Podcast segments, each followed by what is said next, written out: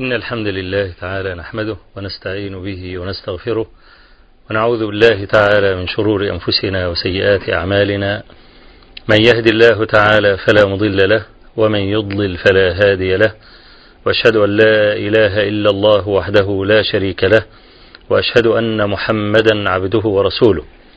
أما بعد فإن أصدق الحديث كتاب الله تعالى وأحسن الهدي هدي محمد صلى الله عليه وآله وسلم وشر الأمور محدثاتها وكل محدثة بدعة وكل بدعة ضلالة وكل ضلالة في النار. اللهم صل على محمد وعلى آل محمد كما صليت على إبراهيم وعلى آل إبراهيم في العالمين إنك حميد مجيد. وبارك على محمد وعلى آل محمد كما باركت على إبراهيم وعلى آل إبراهيم في العالمين إنك حميد مجيد. فموضوع حلقتنا اليوم عن أنفس ما فيك الذي به صلاح دنياك وآخرتك ألا وهو القلب. كما قال النبي صلى الله عليه وآله وسلم على ما رواه الشيخان من حديث النعمان بن بشير رضي الله عنهما. في حديث الحلال بين والحرام بين وبينهما أمور مشتبهات. وفي آخر هذا الحديث قال رسول الله صلى الله عليه وآله وسلم ألا وإن في الجسد مضغة إن صلحت صلح سائر الجسد وإن فسدت فسد سائر الجسد ألا وهي القلب. وقد علمنا علما قطعيا. دل عليه النص والإجماع أن أعدى أعداء الإنسان هو الشيطان. وقد ذكر النبي صلى الله عليه وآله وسلم أن الشيطان على الرصد لابن آدم حيثما ولى وجهه كما رواه الإمام النسائي وأحمد بسند صحيح عن سبرة ابن أبي الفاكه. رضي الله عنه. قال قال رسول الله صلى الله عليه وآله وسلم إن الشيطان قعد لابن آدم بأطرقه أي في جميع الطرق التي يسلكها ابن آدم على رأس كل طريق شيطان ينتظره. إن الشيطان قعد لابن آدم بأطرقه فقعد له بطريق الإسلام. فقال له أتسلم وتذر دينك ودين آبائك وآباء أبيك؟ فعصاه فأسلم. فقعد له بطريق الهجرة فقال أتذر أرضك وسماءك؟ وإن مثل المهاجر كمثل الفرس في الطول. فعصاه فهاجر. فقعد له بطريق الجهاد. فقال له أتجاهد؟ وإنما الجهاد جهد النفس والمال. فتقتل وتتزوج امرأتك ويقسم مالك فعصاه فجاهد. فقال رسول الله صلى الله عليه وآله وسلم فمن فعل ذلك فمات كان حقا على الله عز وجل أن يدخله الجنة. وإن قتل كان حقا على الله عز وجل أن يدخله الجنة. وإن مات غريقا كان حقا على الله عز وجل أن يدخله الجنة. وإن وقصته دابته كان حقا على الله عز وجل أن يدخله الجنة. وإنما مثل رسول الله صلى الله عليه وسلم بهذه الأشياء الثلاثة الكبيرة وتحتها نظائر كثيرة. قعد له أولا بطريق الإسلام. فقال له أتسلم وتذر دينك ودين آبائك وآباء أبيك؟ ولعل شطر الكفر الموضوع في الأرض سببه اتباع سنة الآباء كما قال الله سبحانه وتعالى. وإذا قيل لهم تعالوا إلى ما أنزل الله وإلى الرسول قالوا حسبنا ما وجدنا عليه آباءنا. ولما نعى إبراهيم عليه السلام على قومه عبادة الأوثان قالوا إنا وجدنا آباءنا لها عابدين. وقال وقال الله عز وجل إنا وجدنا آباءنا على أمة وإنا على آثارهم مهتدون مقتدون. ولأن للآباء أثرا عظيما جدا في نفوس الأبناء. نبه الله سبحانه وتعالى في معرض كثرة ذكره عز وجل على هذا المعنى.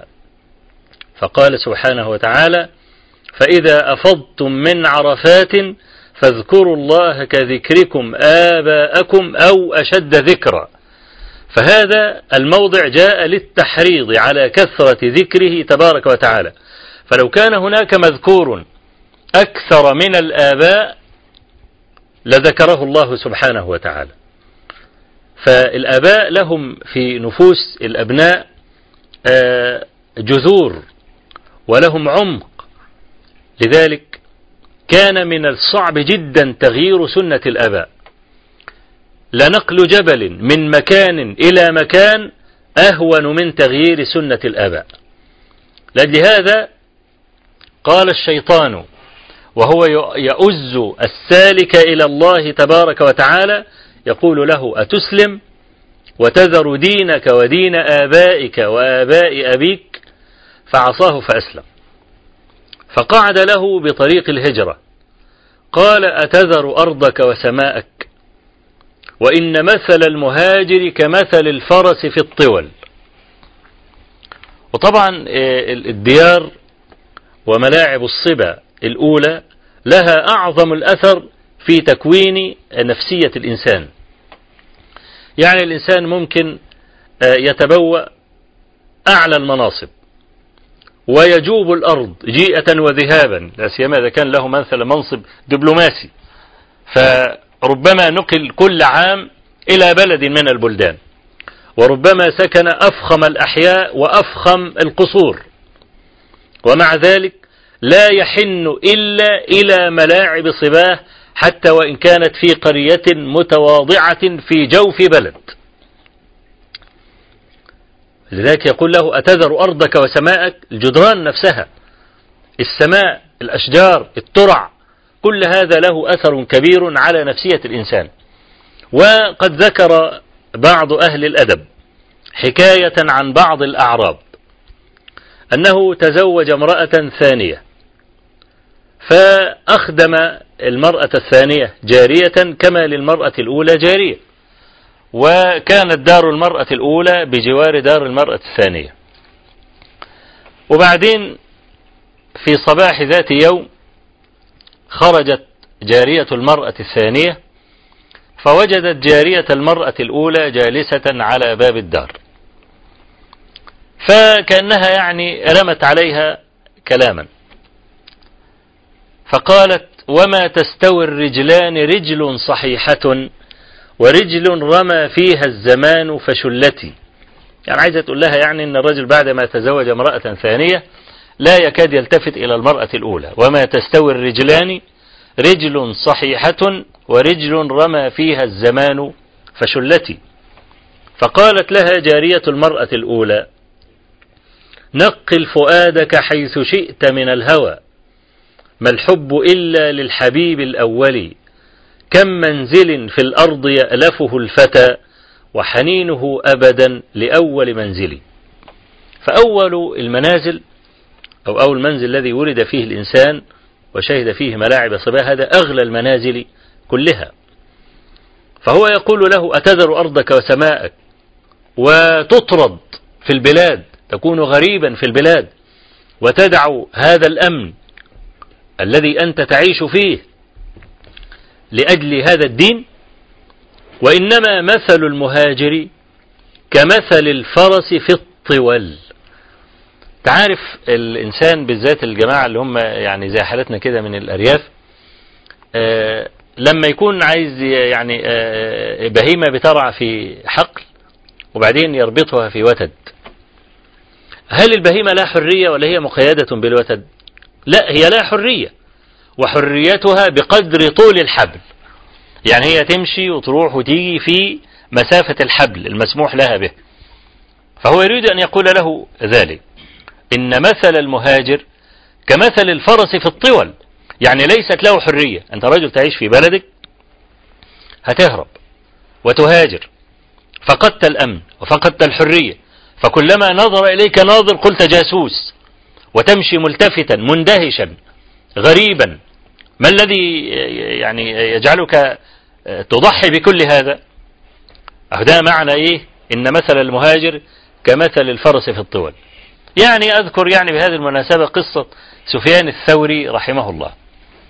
وسفيان الثوري إمام محدث فقيه زاهد مجاهد. قل ما شئت في سفيان. فلن تصل إلى حقيقة سفيان. ولا يعرف حقيقة هذا الإمام الكبير إلا من طالع ترجمته وعلم أقوال العلماء فيه سواء من مشايخه أو من أقرانه فضلا عن تلاميذه. آه الخليفة أراد أن يقرب سفيان إليه. وكان سفيان سيء الرأي في من يقترب من الخلفاء أو الأمراء. وكان يقول إذا دعاك الأمير لتقرأ عليه قل هو الله أحد فلا تذهب. والخليفة جد في أن يقرب سفيان منه وسفيان يشتد هاربا. المهم أن الخليفة نذر عشرة آلاف درهم لمن يقبض على سفيان الثوري تعرف في جنس من الآدميين يبيعك بفلس. مش عشرة آلاف درهم لا بفلس واحد. فلما علم سفيان هذا وسفيان من أهل الكوفة فترك الكوفة وانتقل إلى البصرة. وزيادة في تعمية أمره عمل عاملا على بستان بستان رطب. فمر به اثنان ذات يوم. فقال أيها الرجل أعطنا من الرطب.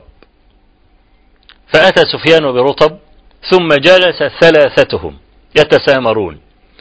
فقال واحد من هذين لسفيان أرطب البصرة أحلى أم رطب الكوفة؟ فقال سفيان أما رطب البصرة فما ذقتها. أنا عايزك يعني برضو تخلي بالك إن سفيان في البصرة وهو راعي لبستان رطب. ومع ذلك ما ذاق طعم رطب البصرة. ولم يقل له رطب الكوفة أحلى حتى لا يكشف أمره. إنما قال أما رطب البصرة فما ذقتها. فقال الآخر لصاحبه ما أكذبه إن الكلاب في البصرة لتأكل الرطب.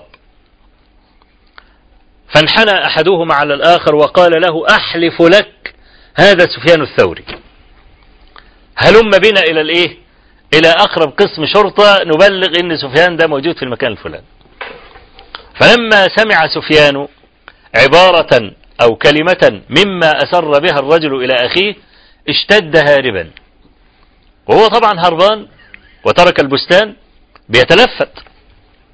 فهو في أثناء بقى سيره في البلدان وأكثر من الالتفات ارتابوا فيه الشرطة قبضت عليه وسلمته إلى والي هذه البلد التي وصل إليها سفيان. والوالي ده كان رجلا يضرب به المثل في الجود والكرم ألا وهو معن ابن زائدة. المهم قبضوا عليه ودخلوه على معن بن زائدة وبعدين قالوا إحنا ده الراجل ده لأنه بتلفت حواليه وخلفه ريبة. فسأله معن قال له ما اسمك؟ قال أنا عبد الله ابن عبد الرحمن. وقد صدق. فهو عبد الله وأبوه عبد الرحمن. فكأن معنى ابن زائدة أحس أن هذا ليس اسمه الحقيقي.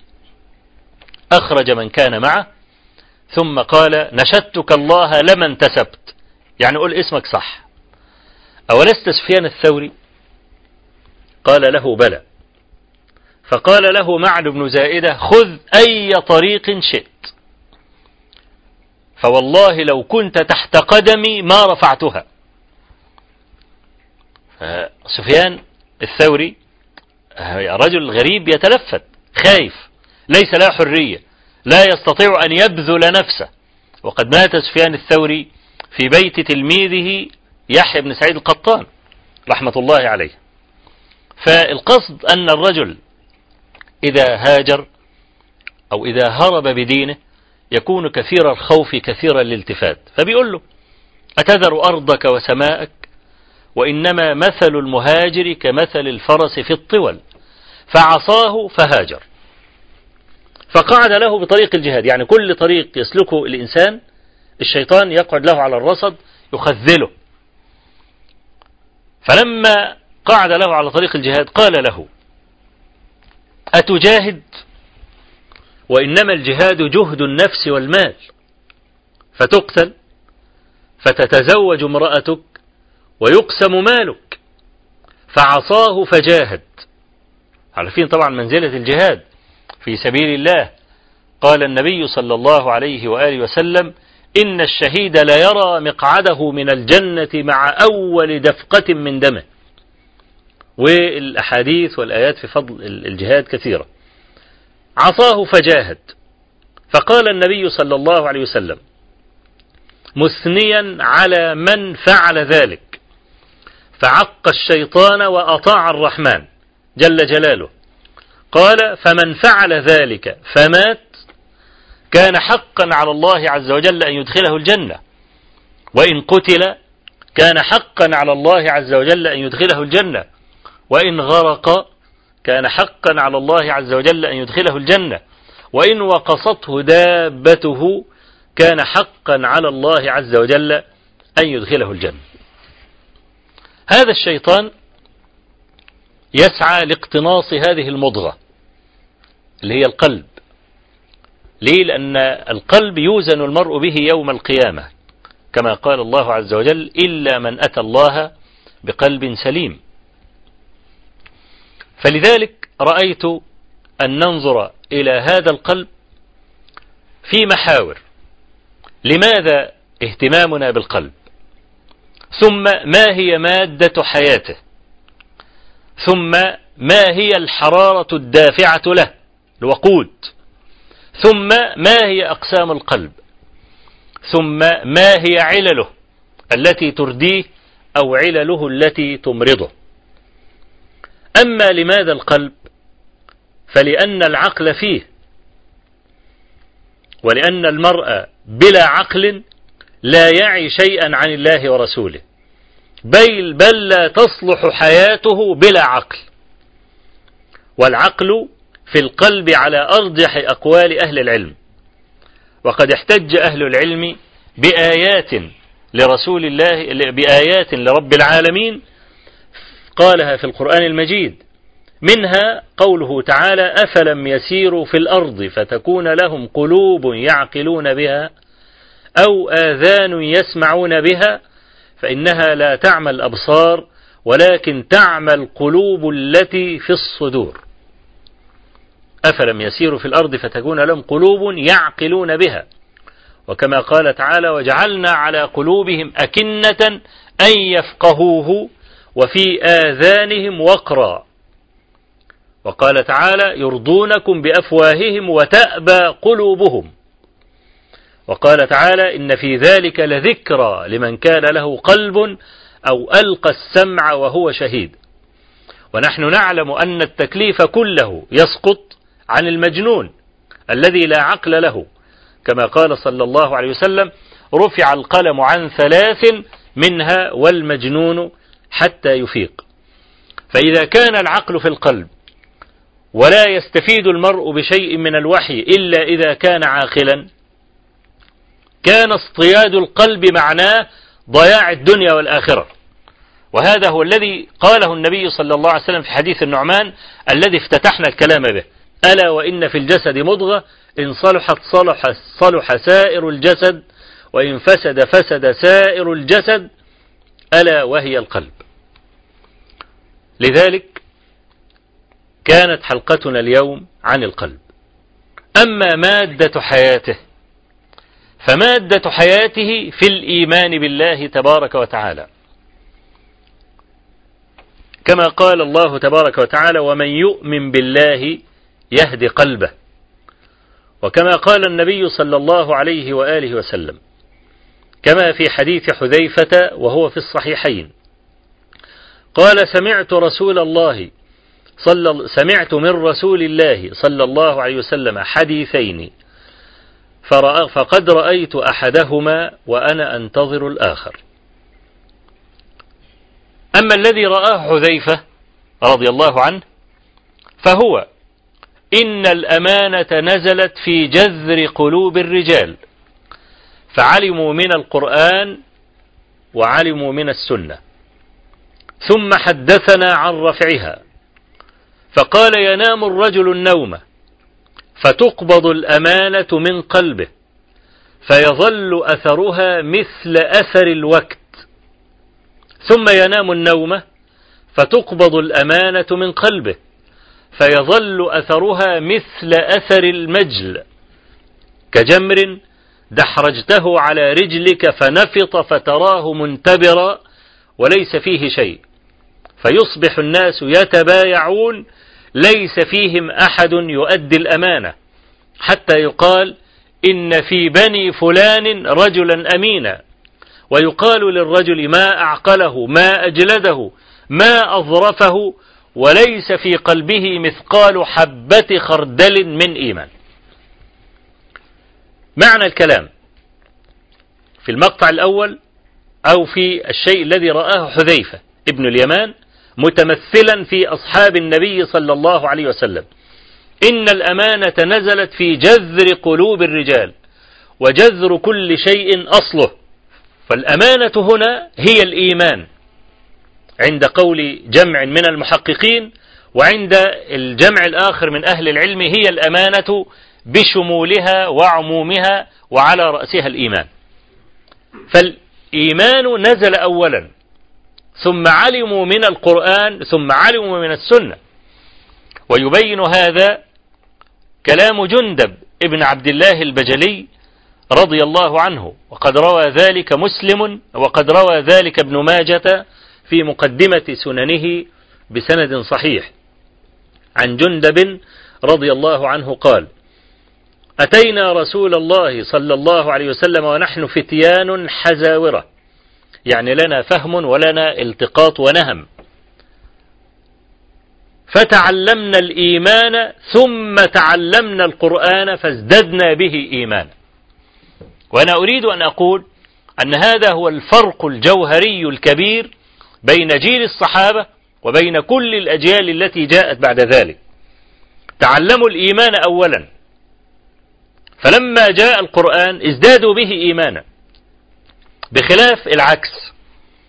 يتعلم القرآن وبعدين يتعلم الإيمان. فلربما عرض عليه شيء من آيات القرآن لا يعقلها فيكذب بها. وبكل أسف هذا هو الذي جرى للخلوف الذين جاءوا بعد ذلك. لأنهم لم يتعلموا الإيمان أولا. الإيمان والتسليم كثر اعتراضهم على المعاني الشرعية. لا أقول سيعترض على القرآن لأن ما يجرؤ أحد أن يعترض على القرآن وإلا لكفره طوب الأرض. القرآن لا يستطيع أحد أن ينظر إليه من جهة ثبوته. فثبوته بالتواتر الكامل. ولا نعلم كتابا أنزله الله تبارك وتعالى. حظي بهذا بهذه القوة والمتانة في النقل مثلما حظي القرآن المجيد. فمن جهة الثبوت لا امتراء في ثبوته. إنما الإشكال من جهة معانيه.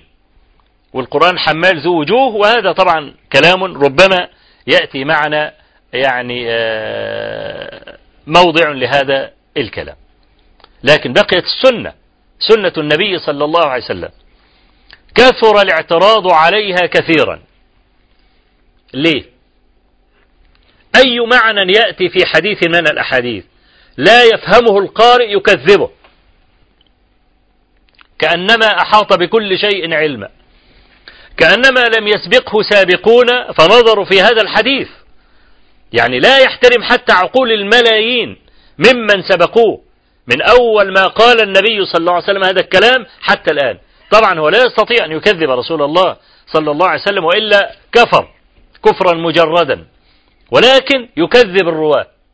يقول لا الرواة غير معصومين وطالما غير معصوم يبقى ممكن يخطئ. وإذا جاز عليه الخطأ فلما تستبعده؟ ونحن ما ادعينا عصمة الرواة أبدا. لكن قلنا إن هذا لم يخطئ. فإذا قلت أنه أخطأ لابد أن تأتي بدليل على أنه أخطأ في ذلك. يعني مثلا لو قلت أنا أليس الله عز وجل قادرا على أن يخلق رجلا مثلا بمئة ألف رأس؟ كلنا سيقول أجل إن الله عز وجل قادر. لكن خلق؟ يعني نحن علمناه؟ لا ما علمناه. فالبحث هنا مش إن الراوي معصوم أو غير معصوم. البحث هنا هل أخطأ أم لا؟ ثم ما وجه خطأه؟ فهؤلاء الذين تواتروا وكثروا في تكذيب السنة هؤلاء لم يؤمنوا أولا. الجيل الأول آمن وده هذا الذي رآه حذيفة ابن اليمان. قال حدثنا رسول الله صلى الله عليه وسلم بحديثين رأيت أحدهما وأنا أنتظر الآخر. أما الذي رآه إن الأمانة نزلت في جذر قلوب الرجال. وبعدين تعلموا القرآن وبعدين تعلموا السنة. يبقى سلم أولا فإذا جاءه ما لا يفهم وكله إلى عالمه. هو ده المطلوب. وإحنا عندنا تخصصات. يعني ليه بقى التخصص يحترم في كل شيء إلا في الدين؟ يعني التخصص في الطب بيحترم في الصيدلة بيحترم في التجارة بيحترم في الهندسة بيحترم. ولا أحد يتكلم في فن من هذه الفنون إلا بعلم. ولو ضبط رجل مثلا متلبسا بأنه زور شهادة طبية زور شهادة بكالوريوس وفتح عيادة ظلما وعدوانا وزورا وبهتانا واكتشف ان هو رجل ما ليس معه ترخيص بتوقع عليه العقوبة فورا. ليه؟ يقول لك ده لم يدرس الطب. طب أكثر المتكلمين في دين لم يدرسوا الدين. ودراسة الدين دي مسألة يعني تذل صاحبها. دراسة الأصول. أصول الحديث وأصول الفقه. كجناح طائر. لا يستطيع المرء أن يحلق في معاني القرآن والسنة إلا إذا كان عالما أولا بثبوت الدليل ثم عالما بدلالة الدليل أيضا. يبقى عندي دليل عندي ثبوت وعندي دلالة. عندي تصحيح وتضعيف وعندي فهم. فأغلب هؤلاء لا يعرفون قوانين نقل الأخبار. ومع ذلك اجترأوا على أن يكذبوا ما لم يحيطوا بعلمه ولما يأتيهم تأويله. عبد الله بن عمر رضي الله عنه عنهما بين أيضا هذا المعنى وقد ورد مثل هذا المعنى عن حذيفة بن اليمان أيضا. قال ابن عمر تعلمنا القرآن ثم تعلمنا القرآن وإنه يأتي أقوام بعدنا يتعلمون القرآن ثم يتعلمون الإيمان. يقيمون حروفه ولا يقيمون حدوده. آه لما يجي يقرأ القرآن يقرأه قراءة صحيحة. يجيب بيعرفك بقى الحرف يطلع من الجوف ولا من الشفا ولا حرف رخو ولا حرف قلقلة ولا حرف تفخيم وترقيق والكلام ده. يعني مرة امرأة من الأمهات اللي هم لم يتعلم جلست في مجلس تجويد لبعض الأخوات. غابوا بلا مبالغة. الأخت تلت ساعة. تعلم الأخوات كيف يقولون أعوذ. أعوذ بالله من الشيطان الرجيم. أعوذ بس تلت ساعة. أعو انطقي. تقوم ما تعرفش تجيبها صح. لا تقول لها عيدي تاني. أعو أعو. الست الفلاحة دي قامت قايمة وقالت أعوذ بالله. كده قالتها كده. وقامت. قال أنا لما غبت ساعة أقول أعو أعو. أنا طبعا أرجو أن لا يفهم أحد أنني أهمش يعني من قراءة كتاب الله عز وجل قراءة صحيحة. لا. لكن أنفقنا وقتا كثيرا جدا في إقامة الحروف في الوقت الذي ضيعنا فيه الحدود. حدود القرآن. بل ربما أقرأ الربع كله قراءة صحيحة ولا أعمل بآية من هذا الربع. وده مقصود, مقصد ابن عمر رضي الله عنهما يقول يقيمون حروفه ولا يقيمون حدوده. يقيم الحرف جيد لكن لحن في كما قال إبراهيم يعني النخعي. قال أعربنا في القول ولحنا في العمل. بخلاف ما كان عليه السلف الأول. يعني أبو عبد الرحمن السلمي وقد صح هذا عنه قال حدثنا الذين كانوا يقرؤوننا القرآن أنهم ما كانوا كانوا يتعلمون العشر آيات فما كانوا يتجاوزونها حتى يعملون بها. قال فتعلمنا العلم والعمل جميعا. تعلمنا العلم والعمل جميعا. وثبت عن عمر بن الخطاب رضي الله عنه أنه ظل عشر سنين يحفظ سورة البقرة. النهارده ممكن تجد الطفل الصغير أو الصبي الصغير يحفظ القرآن حفظا متينا جدا حتى برقم الآية حتى برقم الآية. وطبعا هذا كله شيء حسن وجميل. لكن أقول أن الفرق بيننا وبين الجيل الأول أنه الأول عندهم أرضية إيمانية. عشان كده الأمانة نزلت في جذر قلوب الرجال. نزلت الأمانة الأول اللي هي الإيمان وبعدين جاء القرآن على الأمانة دي أو على هذا الإيمان وبعدين جاءت السنة على هذا الإيمان فازدادوا بالقرآن والسنة إيمانا. إن الأمانة نزلت في جذر قلوب الرجال فعلموا من القرآن ثم علموا من السنة. طيب آه لو في اتصالات؟ طيب ماشي. ناخد بعض الاتصالات. نعم. السلام عليكم. وعليكم السلام ورحمة الله وبركاته. ازيك يا عم الشيخ؟ الله يحفظك. إزاي صحتك؟ الحمد لله. إحنا اولا يعني نشكرك جدا على الإفادة اللي انت يعني حضرتك بتفيدنا بيها وربنا يديك الصحة والعافية. جزاك الله خيرا. الله يكرمك. فعايز أسأل حضرتك يعني إيه؟ سؤالين. بعد إذنك يعني. نعم اتفضل السؤال ال- الأول عندي حضرتك بيخص إيه؟ الميراث. لا الميراث لا تسلني. آه. نعم. طيب آه السؤال الثاني. آه يعني بيخص آه في واحد صديق ليا آه عزيز عليا يعني. نعم. آه جايب فلوس من البنك فعايزني إن أنا أشغلها له. يعني اشغلها له طبعا في مشاريع خير. آه. فطبعا هل يعني إيه يعني يجوز أو لا يجوز مثلا؟ يعني هو أعلم. هو أعلمك أنها من البنك؟ آه هو اعلمني إنها بنك فرض يعني. آه.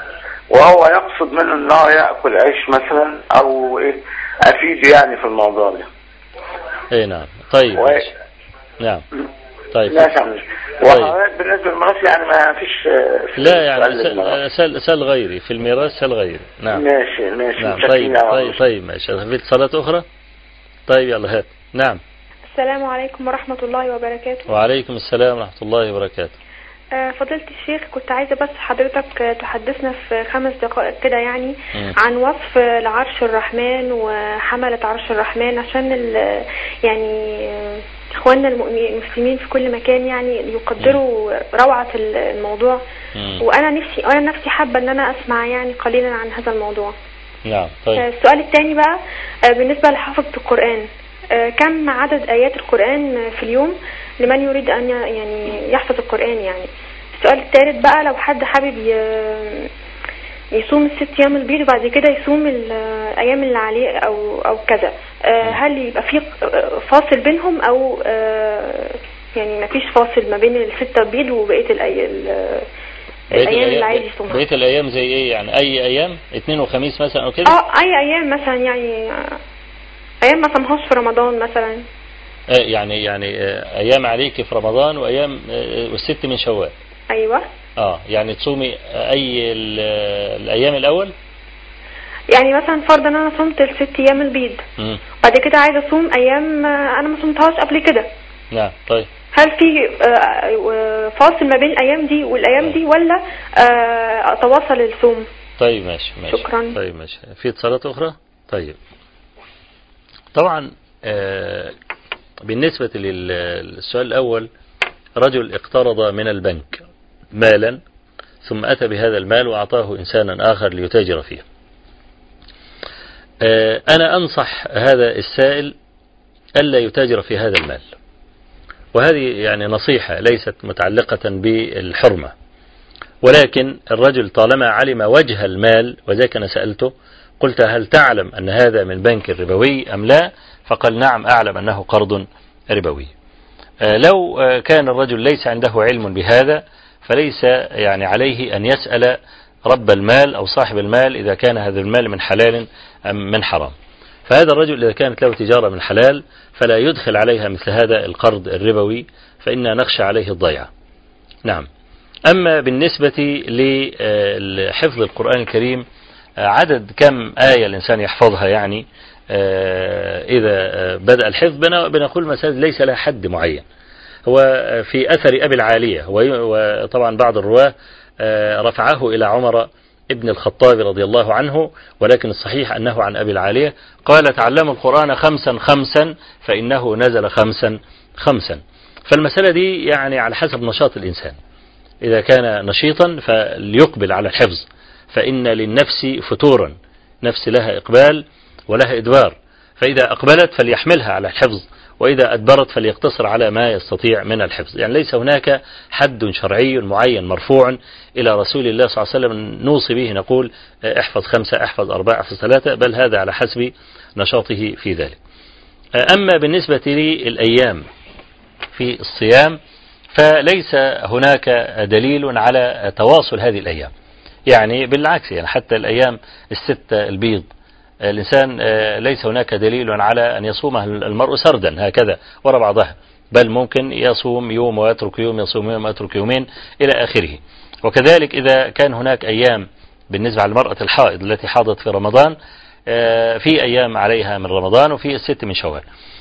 الصواب أنها تأتي أولا بالفريضة بما بالقضاء وبعدين تصوم الستة من شوال. إلا إذا أحست بالعجز أنها لا تستطيع أن تجمع بين هذه الأيام وتلك الأيام فلا جناح عليها حينئذ أن تقدم ستا من شوال وتؤخر صوم الفريضة بعد ذلك.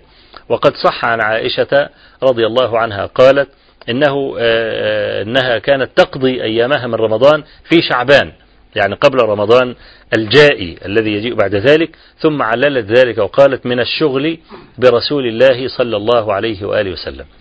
وبالنسبة لي يعني وصف عرش الرحمن جل ثناؤه فهذا أعتقد يحتاج إلى حلقة خاصة حتى يعني يستوعب المستمع النصوص الواردة فيه فإنه موضوع حري به أن يبذل. نعم. طيب نعود إلى مادة حياة القلب. كنا تكلمنا عن الإيمان الإيمان الذي نزل في جذر قلوب الرجال. وصح عن ابن مسعود رضي الله عنه أنه قال إن الله تبارك وتعالى اختار أصحاب محمد له. أصلحهم الله تبارك وتعالى.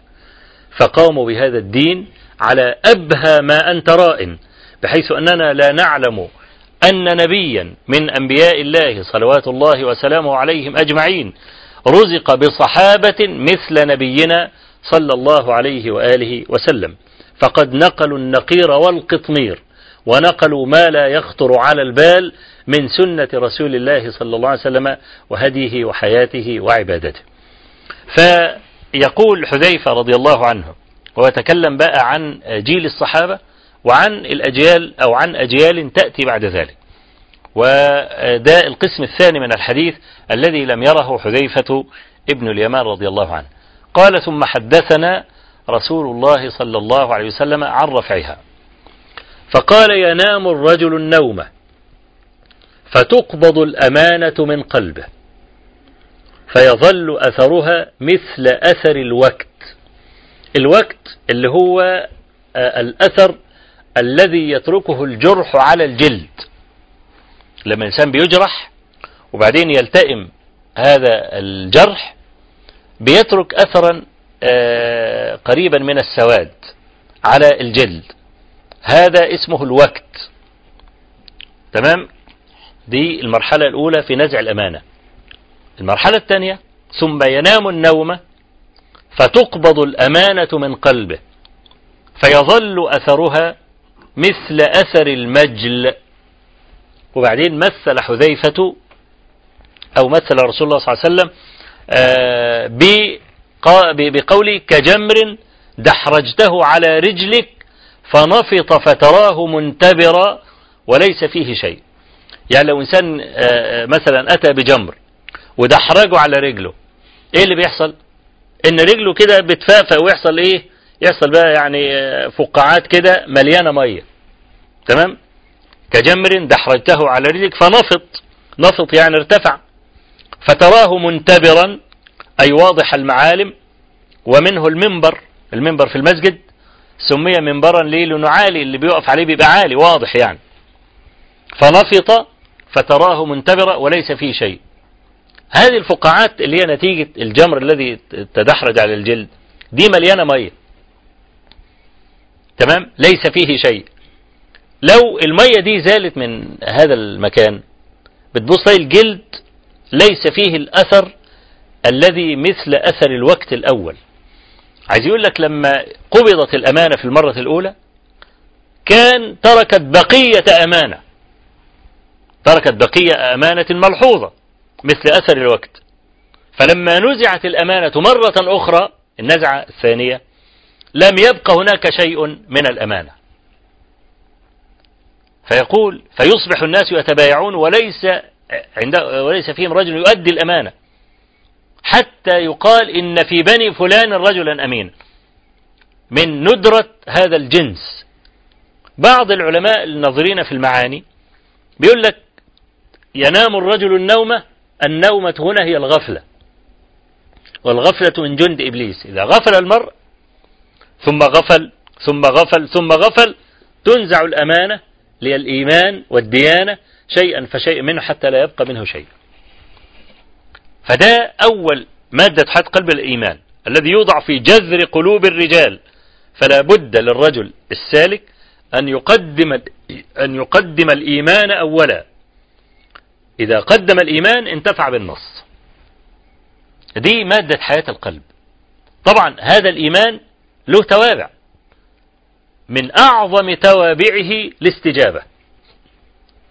والانقياد لأمر الله عز وجل أو الانقياد لله تبارك وتعالى أمرا ونهيا. وهذه الاستجابة دلالة على حياة القلب. قال الله عز وجل يا أيها الذين آمنوا استجيبوا لله وللرسول إذا دعاكم لما يحييكم. واعلموا أن الله يحول بين المرء وقلبه وأنه إليه تحشرون. وقد روى البخاري في صحيحه من حديث أبي سعيد ابن المعلى رضي الله عنه. أنه كان يصلي في المسجد فناداه رسول الله صلى الله عليه وسلم وهو يصلي. قال فصليت ثم أتيته. فقال ما منعك أن تجيبني؟ ألم يقل الله عز وجل يا أيها الذين آمنوا استجيبوا لله وللرسول إذا دعاكم لما يحييكم؟ ثم قال لأعلمنك أعظم آية في القرآن قبل أن تخرج من هذا المسجد. فلما أراد النبي صلى الله عليه وسلم أن يخرج من المسجد سأله فقال الحمد لله رب العالمين أي فاتحة الكتاب. فبلغ من حقه صلى الله عليه وسلم على الإنسان أن يقطع صلاته ليجيبه. والشروع في الصلاة فرض ولا يجوز للمرء أن يفسد صلاته بعد أن دخل فيها. ومع ذلك كان من حقه عليه الصلاة والسلام أن يترك المرء الصلاة. فكيف إذا كان في غير وقت الصلاة ولا متلبسا بها؟ فالاستجابة هي حياة القلب. الاستجابة هي حياة القلب. الصحابة ضربوا أروع الأمثلة. في هذه الاستجابة. وأنا أسوق بعض هذه الأمثلة للمسلمين في جنبات الأرض ليعلموا لماذا عز هذا الجيل. وأبدأ هذه الأمثلة بثلاثة لثلاثة نسوة. فإن النساء أكثر انقيادا من الرجال. وهذا بنص حديث في صحيح البخاري في صحيح البخاري ومسلم وموضعه في وعظ الرسول الله صلى الله عليه وسلم للنساء لما جاءهن في يوم عيد ووعظهن وقال يا معشر النساء تصدقن فإني رأيتكن أكثر أهل النار. فجعلت المرأة تلقي بالقرط والخاتم حتى اجتمع عند بلال شيء كثير من صدقات النساء. ولا زلنا أيضا نرى النساء في باب البذل وفي باب الصدقة أكثر وأسرع من كثير من الرجال. آه المثل الأول رواه الإمام أحمد بسند صحيح على شرط مسلم وقد روى مسلم بعضه وهو من حديث حماد بن سلمة. عن ثابت بن أسلم البناني عن كنانة العدوي عن أبي برزة الأسلمي رضي الله عنه. قال كان الرجل من الأنصار إذا كانت له ابنة أيم أي ليس لها زوج لم يزوجها حتى يستشير رسول الله صلى الله عليه وآله وسلم. إذا كان له فيها رغبة وإلا زوجها لأي إنسان آخر. فقال النبي صلى الله عليه وسلم يوما لرجل إني أريد أن أخطب ابنتك. فقال الرجل نعم ونعمى عيني. فقال النبي صلى الله عليه وسلم له إنني لا أريدها لنفسي. فقال لمن هو لمن إذا يا رسول الله؟ قال لجليبيب. وجليبيب هذا صحابي جليل. فلما سمع الرجل اسم الخاطب قال حتى أشاور أمها. ثم رجع إلى امرأته وقالت إن رسول الله صلى الله عليه وسلم يخطب ابنتك. فقالت نعم ونعمى عيني. فقال إنه لا يريدها لنفسه. فقالت لمن يريدها إذن؟ فقال لجليبيب قالت جليبيب إني ثلاث مرات. إني يعني حاجة زي إخيه كده. جليبيب لقد جاءنا فلان وفلان وما زوجناه. يبقى ما بقي إلا جليبيب. فهم الرجل أن يرجع إلى النبي صلى الله عليه وسلم ليخبره برأي المرأة وأنها رفضت أن تزوج ابنتها جليبيبا. والبنت تسمع. فقالت أتردان شفاعته صلى الله عليه وسلم؟ أتردان عليه أمره؟ ادفعوني إليه فإنه لن يضيعني. فكأنما كشفت هما عن أبيها. ثم إن جليبيبا خرج في غزوة من الغزوات وهذا القدر هو الذي أخرجه مسلم في صحيحه. فبعد انتهاء الغزوة سأل النبي صلى الله عليه وسلم هل تفقدون أحدا؟ قالوا نعم نفقد فلانا وفلانا. فقال هل تفقدون أحدا؟ قالوا لا. قال لكني أفقد جليبيبا. التمسوه فالتمسوه في القتلى فإذا هو مقتول وبجنبه سبعة قتلهم. فجاء النبي صلى الله عليه وسلم فوقف عليه وقال قتل سبعة وقتلوه. هذا مني وأنا منه. هذا مني وأنا منه. هذا مني وأنا منه. ولم يكن له سرير غير ساعدي رسول الله صلى الله عليه وسلم هو الذي أنزله في قبره. قال ثابت ابن أسلم البناني فلم يكن هناك امرأة أنفق في المدينة منها يعني الخطاب واقفين طوابير ليتزوجوا هذه المرأة الفاضلة التي زكى رسول الله صلى الله عليه وسلم زوجها.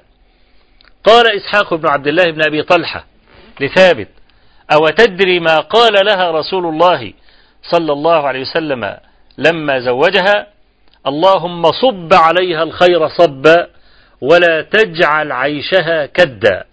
قال ثابت فما كان بالمدينة امرأة أنفق منها. المثل الثاني أيضا لامرأة وهي امرأة أبي الدحداح رضي الله عنهما. وأبو الدحداح صحابي جليل. كان في مجلس النبي صلى الله عليه وسلم يوما. فنزلت آية. من ذا الذي يقرض الله قرضا حسنا فيضاعفه له أضعافا كثيرة. أهدا الاستجابة. آية نزلت. قال الدحداح يا رسول الله الله يطلب منا القرض؟ قال نعم. قال أشهدك أنني أقرضت ربي حائطي هذا. الحائط بتاع أبو الدحداح كان فيه 600 نخلة. 600 نخلة وإحنا طبعا نعرف أن البضاعة الرائجة عند العرب آنذاك التمر والماء. لا يكاد بيت يخلو من تمر ولا ماء عند العرب. النبي صلى الله عليه وسلم كان يقول بيت لا تمر فيه جياع أهله. طبعا الجماعة اللي بيكذبوا الأحاديث والكلام ده آه يقول لك جياع أهله. طب إحنا مثلا في بلد كمصر ليس عندنا تمر. دي معنى ذلك إن إحنا كلنا جعانين ولا إيه؟ لا. ليس هذا هو معنى الحديث.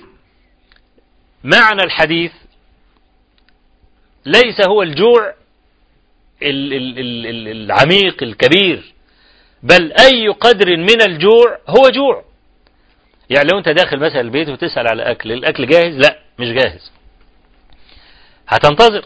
هتفضل بقى جوعان لحد ما يخلصوا الأكل. طيب لو عندك تمر كنت أكلت تمرة اتنين تلاتة أسكت كلب الجوع وانتهت المشكلة. يبقى كده هذا هذه التمرات سكنت الجوع. أدي معنى قول النبي صلى الله عليه وسلم بيت لا تمر فيه جياع أهله أي يعانون الجوع ولو بقدر ما. فده أبو الدحداح رضي الله عنه عنده 600 نخلة. يعني رجل مليونير يعني. ومع ذلك لآية نزلت إن فعل لها واستجاب لأن الله عز وجل يقول من ذا الذي يقرض الله قرضا حسنا فيضاعفه له أضعافا كثيرة. قال إني أشهدك أنني أقرضت حائطي هذا ربي.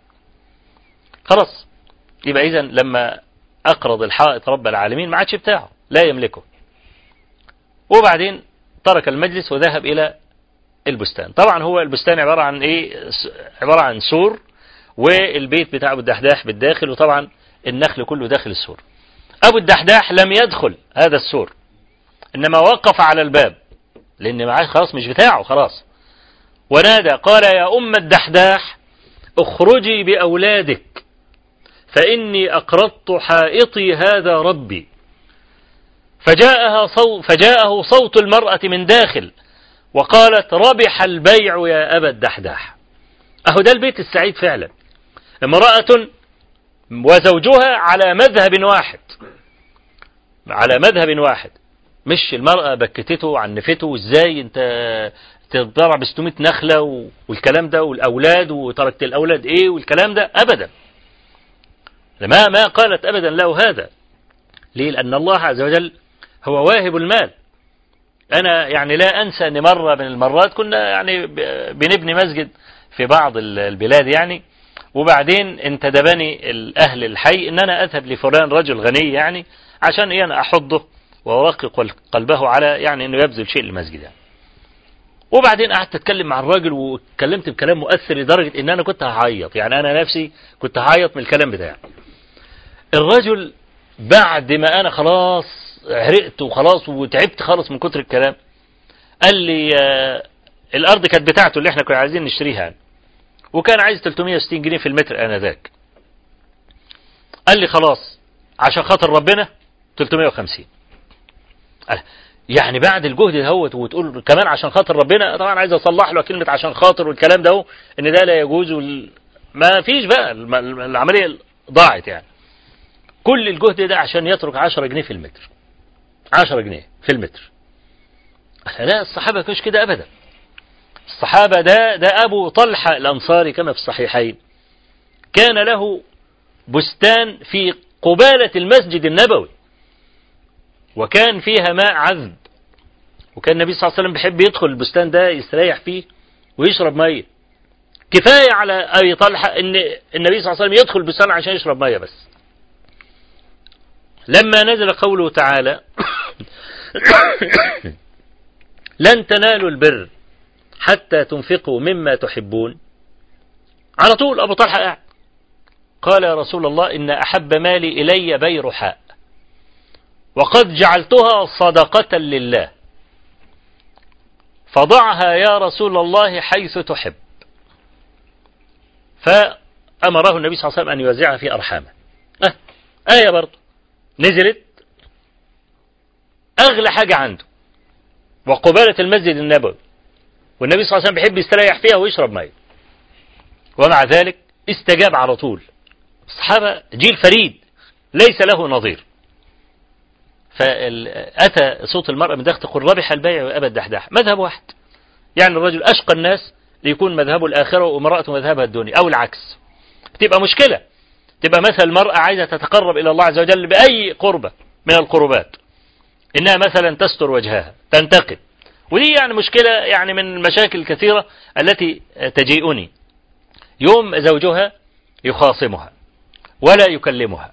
ليه؟ لأنها تتقرب إلى الله. طب هذه امرأة عفيفة. امرأة سترت نفسها. امرأة قصرت نفسها عليك. لأن المرأة عندما تقصر نفسها على زوجها تشبهت بنساء أهل الجنة. قال الله عز وجل في وصف نساء أهل الجنة حور مقصورات في الخيام. مقصورات في الخيام أي لا يرتد طرفها إلى غير زوجها وهي في الخيام أي لا تظهر إلا على زوجها. فالقصد يعني أن المرأة مذهبها مذهب زوجها لذلك لم تكن له شيئا بل يعني أثنت على هذه الفعلة وقالت له ربح البيع يا أبا الدحداح. وإن شاء الله النموذج الثالث من النساء نتلقاه بعد هذه الاتصالات. نعم.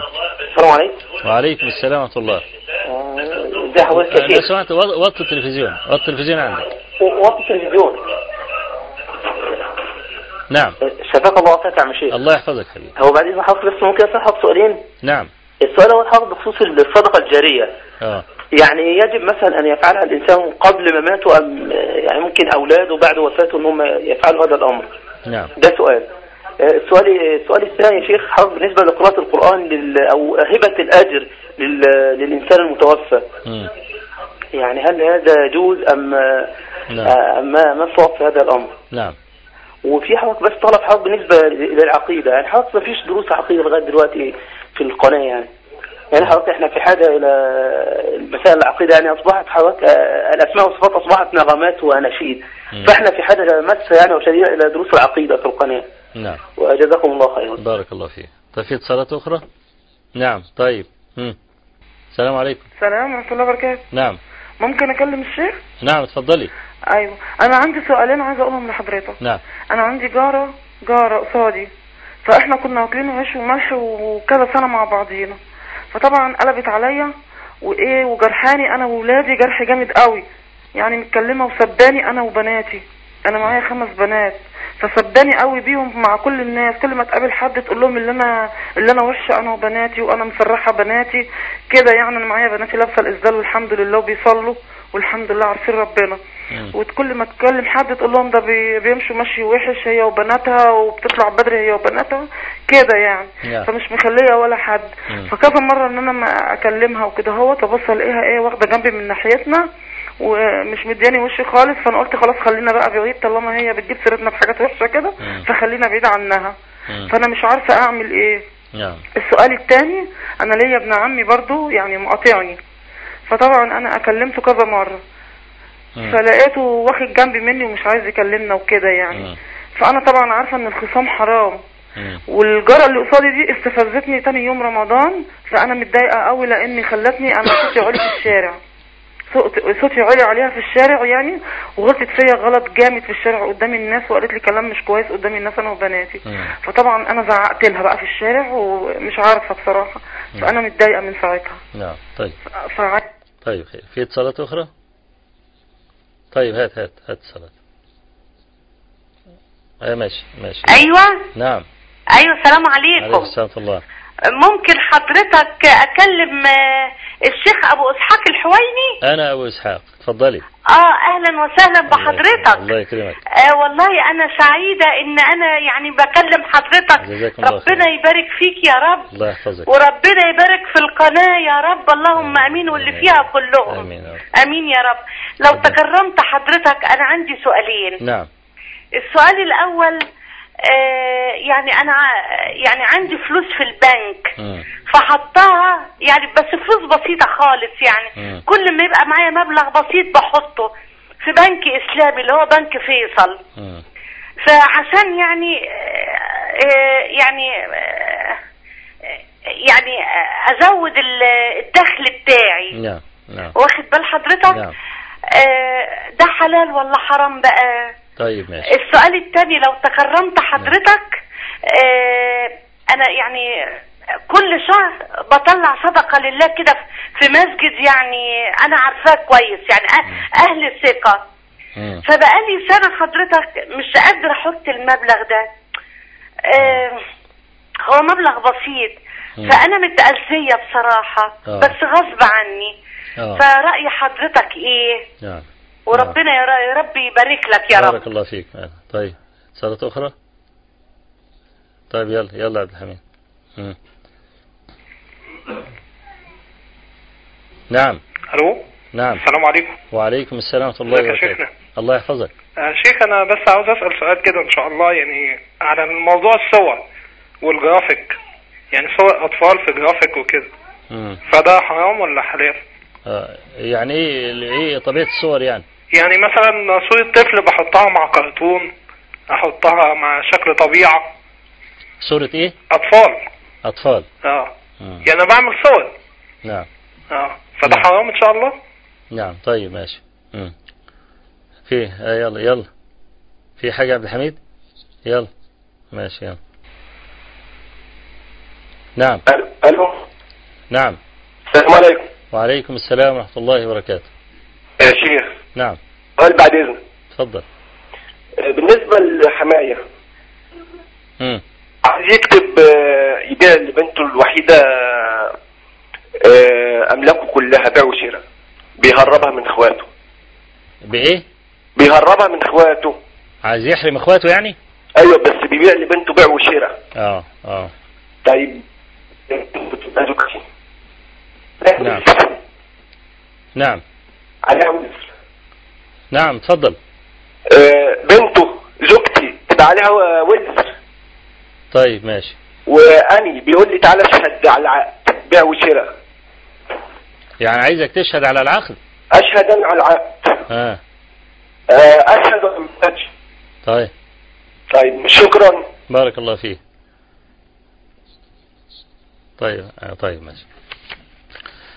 طبعا بالنسبة للصدقة الجارية أخت اللي سألت عن صدقة الجارية آه هل الإنسان يعملها في حياته؟ أم يعملها بعد وفاته؟ هذا أو هذا كلاهما جائز لكنه إن أقام الصدقة في حياته فهذا أجود. آه وقراءة القرآن وهبة القراءة للموتى أنا لا أعلم دليلا على ذلك. والنبي صلى الله عليه وسلم قد دفن آه، مئات الموتى والصحابة دفنوا ألوف الموتى. ولا أعلم مع كثرة تفتيشي في الآثار أن آه، الصحابة كان إذا مات لهم ميت كانوا يقرؤون القرآن ويقول أهدي ثوابي ثواب ما قرأت للميت فلان الفلان وطبعا يعني قياس القرآن على الصدقة قياس مع الفارق.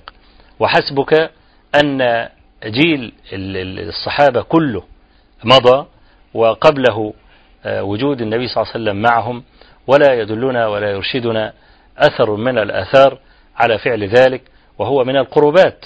والنبي صلى الله عليه وسلم قال ما تركت شيئا يقربكم من الله يقربكم من الجنة يباعدكم من النار إلا وأمرتكم به. وما تركت شيئا يباعدكم من من الله يقرب- يقربكم من النار إلا ونهيتكم عنه. فقراءة القرآن متى نستفيد بقى بقراءة القرآن؟ إن إحنا نعمل زي أصحاب الغار ما عملوا.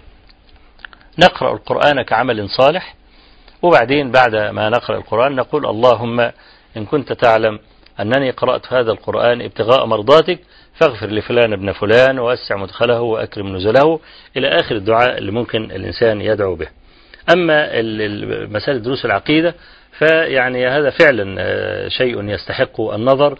ولكن أنا طريقتي عموما في تدريس العقيدة لا أدرسها تدريسا محضا لكن أخلط العقيدة بغيرها من معاني الشريعة الغراء في الأحاديث وفي الآيات وفي الآثار وأربط بعضها ببعض وأرى من وجهة نظري أن هذا يكون أكثر تثبيتا لمعاني العقيدة من عند العوام يعني من التدريس العقيدة محضا وإن كان طبعا تدريس العقيدة محضا هذا من فوائده الجليلة إن هو بيجمع لك أبواب الاعتقاد كلها مرة واحدة.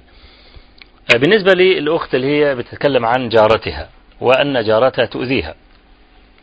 فأنا أقول يعني الإحسان إلى المسيء أمر ضروري جدا. وقد قال الله سبحانه وتعالى ادفع بالتي أحسن فإذا الذي بينك وبينه عداوة كأنه ولي حميم وما يلقاها إلا الذين صبروا وما يلقاها إلا ذو حظ عظيم. وفي مس وفي صحيح مسلم من حديث أبي هريرة رضي الله عنه أن رجلا جاء إلى النبي صلى الله عليه وسلم وقال له يا رسول الله إن لي قرابة أصلهم ويقطعونني وأحسن إليهم ويسيئون إلي وأحلم عنهم ويجهلون علي. فقال صلى الله عليه وسلم إن كنت كذلك فإنما تسفهم المل أي الرماد الحار ولا يزال معك من الله ظهير عليهم ما دمت على ذلك.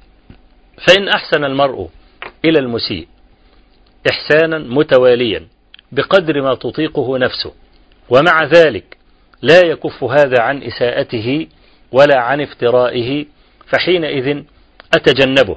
لكن حتى لا أكون قاطعا ألقي السلام كلما مررت.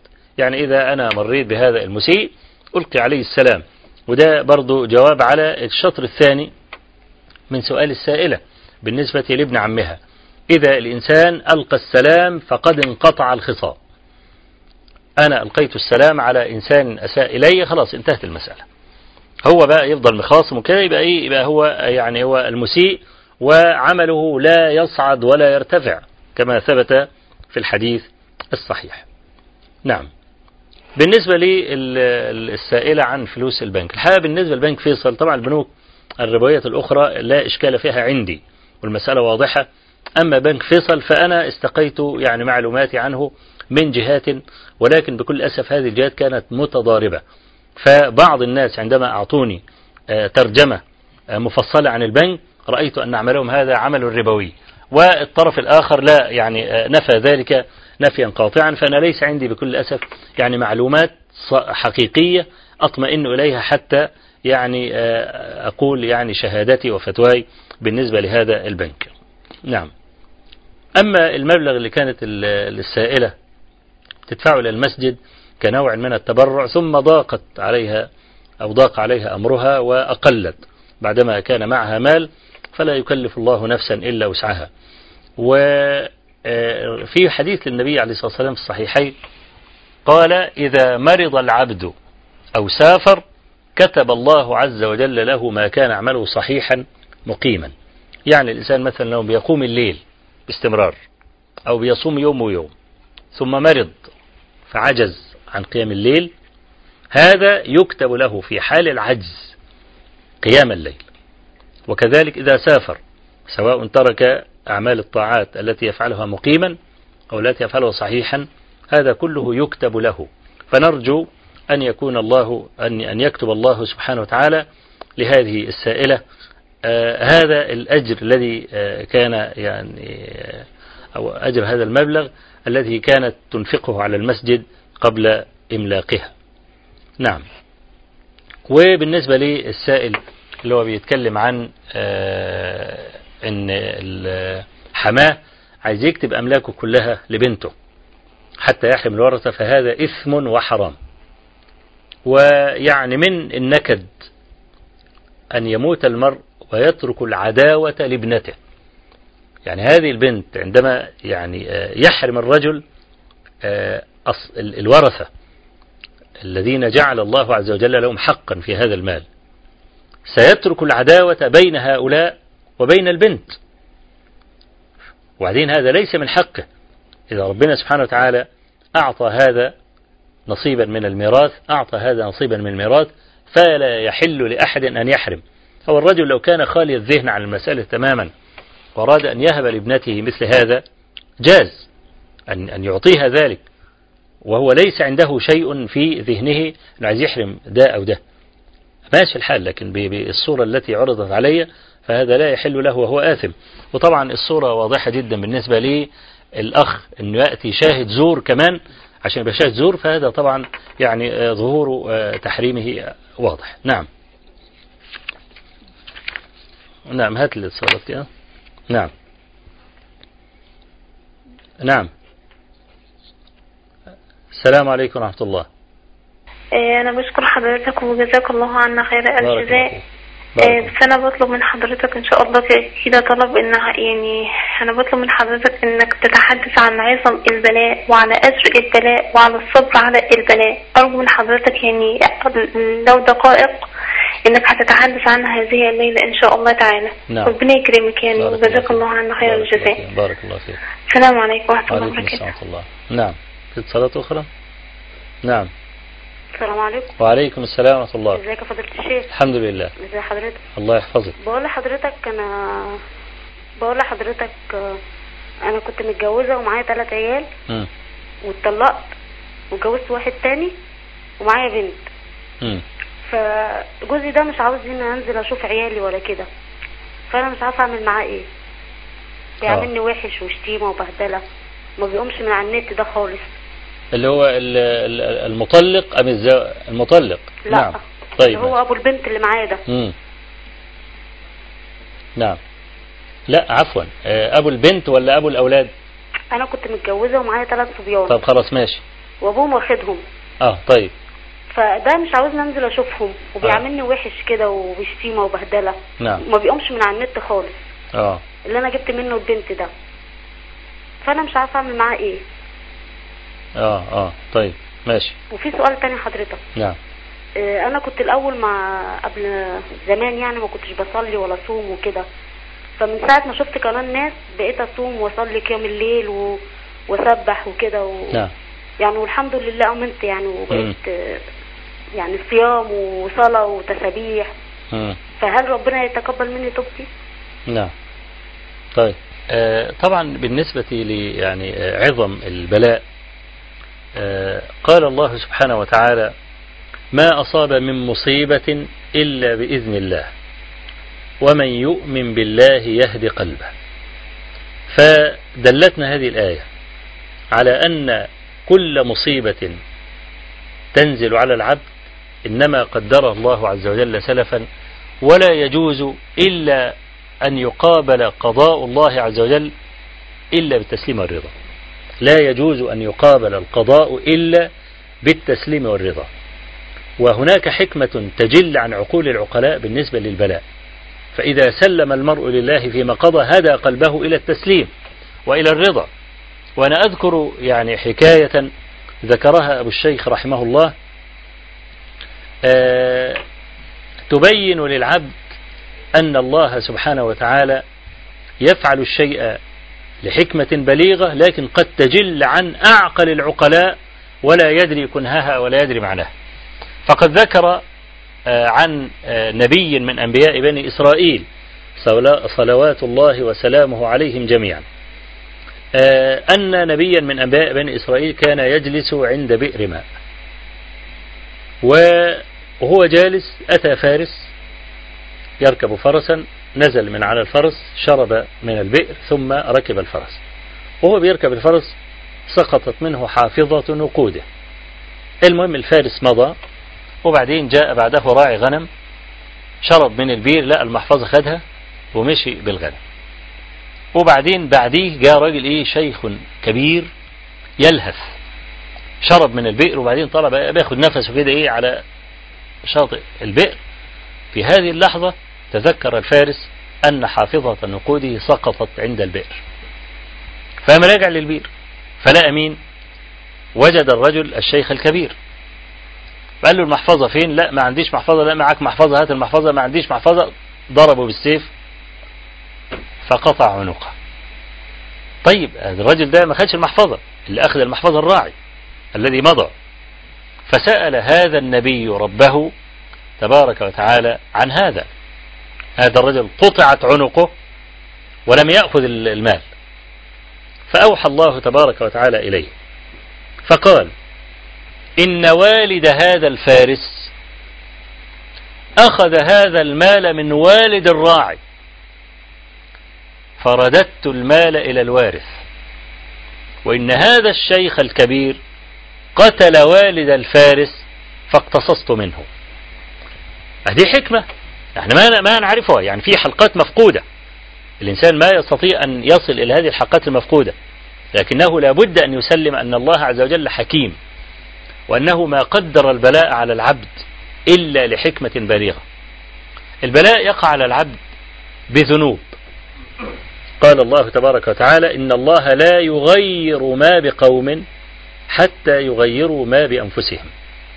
عبد العاقل لا يبرئ نفسه الحمقاء. إذا وقع به البلاء يقول ليه يا رب؟ أنا عملت إيه؟ لا ده أنت ملأت الأرض ذنوبا. وأنت مخالفاتك في كل مكان. لماذا يجأر المرء بالصراخ؟ أهل الفضل لا يفعلون ذلك. ذكر الذهبي رحمه الله في كتاب سير, سير أعلام النبلاء في ترجمة الإمام العلم الكبير وكيع بن الجراح إمام العراق أن رجلا سبه فدخل وكيع داره. وعفر وجهه بالتراب. ثم خرج على هذا الساب وقال له زد وكيعا بذنبه فلولاه ما سلطت عليه. هذا رجل مبصر. علم من أين أتي؟ إن الله لا يغير ما بقوم حتى يغيروا ما بأنفسهم. الإنسان يحتاج أن يقف وقفة عاقلة منصفة. يقول أنا رجل أريد أن أفتش في ذنوبي. لماذا ابتليت؟ إن الله عز وجل حكم عدل. ولا يظلم مثقال ذرة. وكل ابن آدم خطاء. الإنسان يفتش إذا كان قاطع رحم إذا كان بيأكل مال حرام آه إذا كان شهادة زور إذا, إذا, إذا, إذا عمل أي مخالفات يرفعها. إن الله لا يغير ما بقوم حتى يغيروا ما بأنفسهم. لا يغير ما بقوم ما الأولانية دي؟ اللي هي المصائب. والابتلاءات والمحن. وما الثانية؟ اللي هي المخالفات. يعني إن الله لا يغير أو لا يرفع مصيبة أنزلها على قوم حتى يرفعوا مخالفات أخرى لدينه. يبقى دي ده هو الأصل الأصيل. ولو يؤاخذ الله الناس بما كسبوا ما ترك على ظهرها من دابة ولكن يؤخرهم. يبقى إحنا بقى ما البلاء ننظر أولا المخالفات الموجودة عندنا. إذا كانت في مخالفات ننقيها وننشغل بأنفسنا قبل أن ننعي حظنا. الحاجة الثانية أن البلاء لا يقابل بغير التسليم والرضا كما قلت. وأعظم الناس بلاء الأنبياء ثم الصالحون ثم الأمثل فالأمثل يبتلى المرء على قدر دينه. وقال صلى الله عليه وسلم أيضا لا يزال البلاء بالعبد حتى يمشي على الأرض وما عليه خطيئة. إحنا يعني بننصح هذه السائلة المبتلاة إنها تصبر لقضاء ربها وقد ابتلي أهل الفضل ولا يزال البلاء بالعبد حتى يجعله كالكير كالذهب الأحمر. نسأل الله عز وجل أن يصبرها وأن يعلي من قدرها وأن يعظم لها الأجر. الحاجة الثانية بالنسبة لي الرجل الذي يريد أن يحرم أو يمنع امرأته من رؤية أولادها من زوجها قبل ذلك. طبعا في حديث النبي صلى الله عليه وسلم أن الله عز وجل لما خلق الرحم أخذت بعضاضتي العرش وقالت إني أعوذ بك مقام العائذ من القطيعة. قال أما ترضين أن أقطع من قطعك وأن أصل من وصلك؟ هذا نذار نذارة كبيرة لهذا الرجل الذي يريد أن يفرق بين الأم وأولادها. فهل عسيتم إن توليتم أن تفسدوا في الأرض وتقطعوا أرحامكم؟ هذا لا يجوز أن يقطع رحم المرأة. والنبي صلى الله عليه وسلم حتى في باب البيع في غزوة من الغزوات آه، آه، آه، أرادوا أن يبيعوا أما لرجل ويبيعوا لأبناء رجل آخر. فنهى رسول الله صلى الله عليه وسلم علي بن أبي طالب أن يفعل ذلك وألا يفرق بين الأم وبين أولادها. ونحن نعرف عاطفة الأم لأولادها كما يعني كما ثبت في الحديث وأن أرحم بالناس من الأم وأنا أرأف بالناس عفوا ليس لا الحديث ده لا ليس بصحيح. هذا حديث موضوع اللي هو حديث اللي هو أوله أنا والإنس والجن في نبأ عظيم. أخلق ويعبد غيري وأرزق ويشكر سواي. إنما أردت أن أقول حديث النبي صلى الله عليه وسلم لما في حديث القبرة حديث العصفورة اللي هي يعني كانوا أخذ الصحابة أخذوا أفراخها وهو حديث ثابت. أخذوا أفراخها فجعلت تدور حول الشجرة فرفع الصحابة يعني الغطاء عن هذا العش. فالمهم الأم العصفورة نزلت على أفراخها واحتضرتهم وتعجب الصحابة من ذلك. فقال النبي صلى الله عليه وسلم لله أرأف بكم من هذه بأولادها أو أرأف بعباده من هذه بأولادها. فنحن حتى لا يفرق الله عز وجل بين هذا الرجل وبين أولاده لا في الدنيا ولا في الآخرة فيجب عليه أن يتقي الله ربه وألا يحول بين المرأة وبين أولادها. وأخيرا بالنسبة لي المرأة التي فرطت في صلوات كثيرة مضت فالصلاة التي مضت لا سبيل إلى استرجاعها أبدا. لأن الله عز وجل قال إن الصلاة كانت على المؤمنين كتابا موقوتا. وقال صلى الله عليه وسلم من نام عن صلاة أو نسيها فليصلها وقتما ذكرها لا كفارة لها إلا ذلك. فجعل عذر النوم والنسيان فقط الذي له حق الإعادة أن يعيد الصلاة التي فاتته هو الذي نام عنها أو الذي نسيها. أما الذي تركها عامدا فلا يستطيع أن يأتي بها. إنما عليه أن يكثر من النوافل. لقول النبي صلى الله عليه وسلم إن أول ما يحاسب العبد عنه يوم القيامة صلاته فإن نقصت قيل هل له من تطوع فيكثر من النوافل. عسى الله عسى الله سبحانه وتعالى أن يغفر له ما مضى. ثم نرجع إلى ما كنا فيه من نماذج الاستجابة لله ولرسوله صلى الله عليه وسلم. وذكرنا نموذجين لامرأتين. ثم نذكر النموذج الثالث المشرف للمرأة المسلمة. وهذا الحديث رواه الإمام الترمذي وأحمد بسند حسن عن أبي هريرة رضي الله عنه. أنه خرج ذات يوم فلقيه عمر بن الخطاب. فقال النبي صلى الله عليه وسلم ما أخرجك يا عمر؟ قال الجوع. فقال صلى الله عليه وسلم وإني أجد بعض ذلك. ثم لقيه أبو بكر رضي الله عنه. فقال ما أخرجك يا أبا بكر؟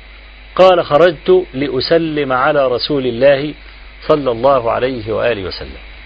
فانطلق ثلاثتهم إلى بيت صحابي وهو أبو الهيثم ابن التيهان رضي الله عنه. سألوا المرأة أين صاحبك؟ فقالت خرج يستعذب لنا الماء. استعذب لنا الماء يعني يأتينا بماء عذب. فلم يلبث أن جاء أبو الهيثم ابن التيهان فجعل يفدي رسول الله صلى الله عليه وسلم بأبيه وأمه. ثم قال ما أحد اليوم أكرم أضيافا مني. وأتى بعذق يعني صباطة رطب يعني ووضعها أمام النبي صلى الله عليه وسلم. فقال له النبي صلى الله عليه وسلم هل لا تخيرت لنا؟ قال اختاروا أنتم. ثم أخذ شفرة سكينة يعني وذهب ليذبح لهم. فقال له النبي صلى الله عليه وسلم إياك والحلوب أي لا تذبح ذات در. فجاء أبو الهيثم ابن تيهان بالطعام وكان واضحا أنه يخدم نفسه يعني ليس له خادم. فسأله رسول الله صلى الله عليه وسلم أليس لك خادم؟ قال لا. فقال إذا جاءني أعبد ائتني. ففعلا جاءه رأسان عبدان يعني. فأرسل إلى أبي الهيثم وقال اختر أحدهما. فقال يا رسول الله اختر لي. طبعا هذا من أدب الصحابة لأنه طبعا اختيار أبي الهيثم قد يخطئ لكن اختيار رسول الله صلى الله عليه وسلم لا يخطئ. فلما يقول له اختر لا يقول نعم آخذ هذا إنما قال اختر لي يا رسول الله. فقال خذ هذا فإني رأيته يصلي واستوص به خيرا. بعض الناس تستشكل هذه العبارة قال فإني رأيته يصلي. قال لك يعني الثاني ما كانش بيصلي؟ لا. لا إني رأيته يصلي يعني يصلي صلاة ذات سمت. يعني لما تراه وهو يصلي تستشعر أن هذا العبد استحضر قلبه في الصلاة. مش إن هو لا يصلي لا. زي مثلا ما كان حدث لي ابن عمر رضي الله عنهما كان عنده أعبد. وبعدين كان يمر بالعبد من دول فيلاقيه بيصلي. إذا بص له كده وعجبه صلاته يعتقه. فأعتق عبد واثنين وثلاثة فسالم ابنه قال يا أبتي إنهم يخدعونك. أي واحد عايز ياخد ينال حريته يروح يعمل نفسه بيصلي وبتاع ويعيط في الصلاة ويبان على شكله كده. قال إنهم يخدعونك. فقال يا بني من خدعنا في الله خدعنا له. فقال خذ هذا فإني رأيته يصلي واستوص به خيرا. أبو الهيثم أخذ العبد وذهب به إلى رحله فامرأته بتسأله ماذا أعطاك رسول الله صلى الله عليه وسلم؟ قال أعطاني هذا وقال استوص به خيرا. فقالت له المرأة يا أبا الهيثم ما أنت ببالغ وصية رسول الله صلى الله عليه وسلم إلا أن تعتقه. شوف يعني استجابة الصحابة وفهمهم. يعني هو النبي صلى الله عليه وسلم إنما أعطاه العبد ليساعده في في عملية الشاق. يروح يجيب له المية يروح يذبح له العناقي يوضب له الأكل يعمل أي حاجة. والمرأة تعلم أن زوجها في حاجة إلى خادم ولكنها سمعت وصاة الرسول صلى الله عليه وسلم. استوصي به خيرا. كان ممكن أن أخفف عنه الشغل مثلا أريحه. وهو ده جزء من الوصاة بالخير. ومع ذلك كانوا في الاستجابة يصلون إلى سقف الأمر. استوصي به خيرا يصل إلى سقف الأمر. قالت يا أبا الهيثم ما أنت ببالغ وصية رسول الله صلى الله عليه وسلم فيه أي في هذا العبد إلا أن تعتقه؟ قال له اذهب فأنت عتيق. أي أنت حر. فلما بلغ ذلك رسول الله صلى الله عليه وسلم قال ما من نبي أرسله الله عز وجل إلا كان له بطانتان. بطانة تأمره بالخير وتحضه عليه وبطانة تأمره بالشر وتحضه عليه. والمعصوم من عصم الله. الكلمة الأخيرة دي تبين خطر البطانة. لا يكاد أحد يفلت من البطانة أبدا. لا سيما إذا كانت البطانة بطانة جيدة. تكلم كلام جيد ومنمق ومرصوص وهو يثق فيها. يضع كل ثقته فيها. قل من ينجو من شر البطانة إلا من عصمه الله سبحانه وتعالى. عايز يقول يعني إن المرأة كانت البطانة الصالحة لزوجها أعانته على الخير وأعتق هذا العبد. فهذه نماذج من الاستجابة. طبعا عندنا نماذج الرجال كثيرة جدا. أذكر يعني منها على سبيل المثال أحاديث حذيفة ابن اليمان في يوم الأحزاب. آه قال رسول الله صلى الله عليه وسلم من يأتيني بخبر القوم وهو معي في الجنة؟ يعني يطلع جاسوس كده عين على المشركين يجيب أخبارهم. ليه حذيفة اختار هذا المثل؟ لأنه سمع رجلا يقول وسمع رجلا من التابعين ممن لم يدرك رسول الله صلى الله عليه وسلم. يقول والله لو رأينا رسول الله صلى الله عليه وسلم ما تركناه يمشي على الأرض. يعني إيه يعني الصحابة دول فرطوا وقصروا عندما تركوه يمشي على الأرض. يعني أنت لو موجود كنت تحمله على الرؤوس هكذا يزعم. لو لو أدركنا رسول الله صلى الله عليه وسلم ما تركناه يمشي على الأرض. أهو ده برضه بيذكرني بأثر آخر أخرجه الإمام البخاري بسند صحيح في الأدب المفرد عن جبير بن نفير. قال كنا عند المقداد بن الأسود. فقال له رجل طوبى لهاتين العينين اللتين رأتا رسول الله صلى الله عليه وسلم. فاستغضب المقداد. قال فعجبنا إن الرجل لم يقل إلا خيرا. إيه غضبان ليه يعني؟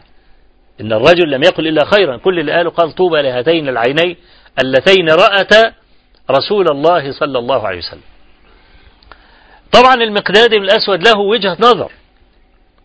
فقال لما يتمنى أحدكم أن يحضر مشهدا غيبه الله عنه لا يدري إن كان فيه ماذا هو فاعل. والله لقد رأى رسول الله صلى الله عليه وسلم أناس فكفروا به وكباهم الله عز وجل على وجوه في النار. أولا تحمدون الله ربكم أنه أخرجكم لا تعلمون غير دينكم ولا تعرفون غير نبيكم صلى الله عليه وسلم.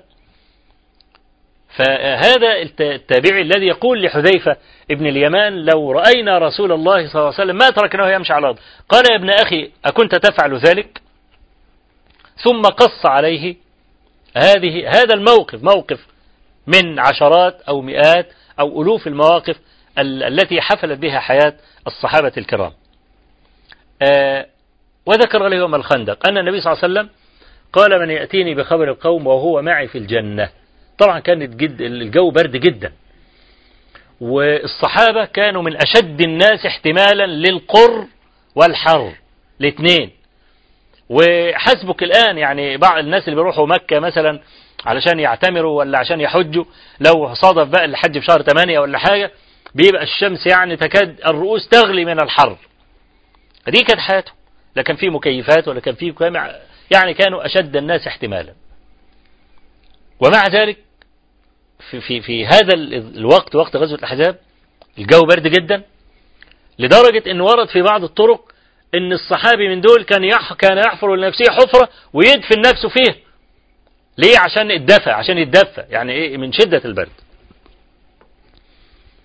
فالنبي عليه الصلاة والسلام شايف الموضوع فأغراهم. من يأتيني بخبر القوم وهو معي في الجنة؟ دي كانت كفاية وهو معي في الجنة أن كلهم يطلعوا من الحفر. ومع ذلك لم يخرج أحد من الحفر. فكرر النبي صلى الله عليه وسلم هذا كلام ثلاث مرات. من يأتيني بخبر القوم وهو معي في الجنة. حذيفة بيقول إيه؟ فتقاصرت. حس إن هيناديله أم إيه؟ أم يدخل نفسه شوية في الحفرة يعني. فقال له قم يا حذيفة. قال ولم يكن من طاعة الله ولا طاعة رسوله بد. آم. فقال ائتني بخبر القوم ولا تذعرهم علينا. ما تعملش مشاكل؟ بحيث إنهم إيه يعني تؤلبهم علينا. ذهب حذيفة قال فدعا لي. فكأنني أمشي في حمام. خلاص حمام ساخن ماشي فيه إطلاقا لا يشعر بالحر بالبرد الذي كان يشعر به. وبعدين ذهب إلى معسكر المشركين وجد إيه رجل كده ظهره عريان ويصطلي. يصطلي يعني إيه يعني مولعين نار وبعدين هو ظهره للنار بيتدفى يعني. وعرف أن هذا أبا سفيان. قال فأخرج بقى إيه القوس بتاعه ويضربه بالنبل. قال فتذكرت وصية رسول الله صلى الله عليه وسلم لا تذعرهم علينا. خلاص أخذ الإيه؟ أخذ الخبر وعرف ماذا يدبر المشركون ورجع إلى النبي صلى الله عليه وسلم. فأخبره بخبر القوم. قال فلما أخبرته عاد لي القر. قعد إيه؟ برد تاني. أول بقى أدى المهمة برد تاني. قال فأعطاني رسول الله صلى الله عليه وسلم عباءته فنمت حتى أصبحت فقال لي قم يا نومان. الصحابة ليس لهم نظير في مسألة الاستجابة. يسمع ينفذ على طول. وكما قلت في الحلقة الماضية كأن الدين واجب عليهم من جهة العمل. كل ما يسمع الكلام على طول يستجيب. يعني الآية التي ذكرناها واستجاب لها أبو طلحة الأنصاري رضي الله عنه لن تنالوا البر حتى تنفقوا مما تحبون. كان عبد الله بن عمر بيخرج معه السكر في جيبه لأن عبد الله بن عمر كان بيحب السكر. فكل ما يلقى إنسان يعطيه الإيه السكر. فقيل له في ذلك فقال إني سمعت الله عز وجل يقول لن تنالوا البر حتى تنفقوا مما تحبون وأنا أحب السكر.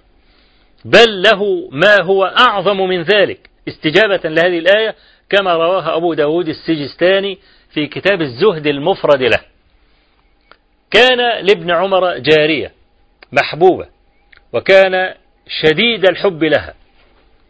فلما نزلت هذه الآية أو وهو يقرأ في القرآن مر بهذه الآية فدعا نافعا مولاه وزوجه هذه الجارية. والجارية دي أظن كان اسمها رميثة. وكان شديد الحب لها كما قلت. ودي مسألة قل أن أن يبذلها إنسان. كل ده استجابة لآية.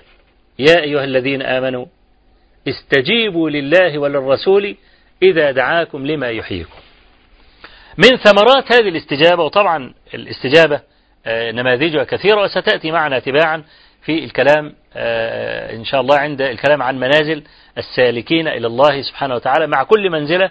برضو ممكن نذكر النموذج أو اثنين من استجابة الصحابة لمعنى هذه المنزلة. من ثمرات بقى الاستجابة أو اللي هو وظيفة القلب الحي الذكر. ومعلوم أن اللسان إنما يترجم عما في القلب. فالمحب ذاكر ولا بد. المحب ذاكر لمن يحب ولا بد. ويتحمل في سبيل الذود عمن يحب كل مكروه وصعب. وليس من ذاق وعرف كمن لم يعرف. كما قال القائل وكنت أرى أن قد تناهى بي الهوى إلى غاية ما بعدها لي مطلب. فلما تلاقينا وعاينت حسنها تيقنت أني إنما كنت ألعب. الرجل الذي ذاق وعرف ليس كالأجنبي. وطبعا الذكر وظيفة القلب وهي دلالة على المحبة. لذلك شرعت لنا الأذكار الموظفة. الأذكار الموظفة اللي هي وظيفة الوقت. عندنا أذكار الصباح وأذكار المساء وأذكار الخروج من البيت ودخول البيت وأذكار الخلاء وأذكار رؤية الرعد والبرق والريح كل شيء في الكون له ذكر. المسلم إذا كان يقظ القلب لا يكاد يفتر عن الذكر لما يرى مظاهر الكون لأن كل المظاهر دي لها ذكر. تعالى مثلا في أذكار الصباح والمساء. عشان أعرفك الإنسان إذا كان محبا لربه فيكون الله عز وجل أول مذكور له إذا فتح عينيه وآخر مذكور له إذا أغمض عينيه بالنوم. وما بين الذكر الأول وما بين الذكر الأخير حياة بالإسلام. يعني شوف لما الأول ينام.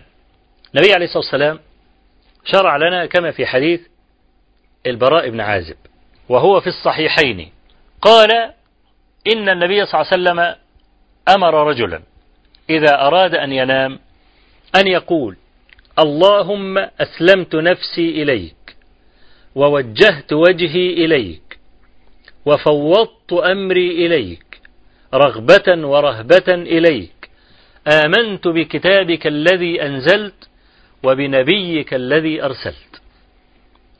أشوف ده هينام. خلاص؟ طب ده هي... هيطلع للصبح؟ الله أعلم. ممكن يموت وممكن يعيش. فبيقول له وجهت وجهي إليك. أي أنا لو مت فإنما وجهي إليك. الله يتوفى الأنفس حين موتها والتي لم تمت في منامها. فيمسك التي قضى عليها الموت ويرسل الأخرى إلى أجل مسمى. يعني اتنين نايمين جنب بعض. خلاص؟ قدر إن ده هيموت في النومة دي وده لسه له أيام سيعيشها. خلاص الاتنين لما بيناموا الأرواح بتصعد إلى الله تبارك وتعالى.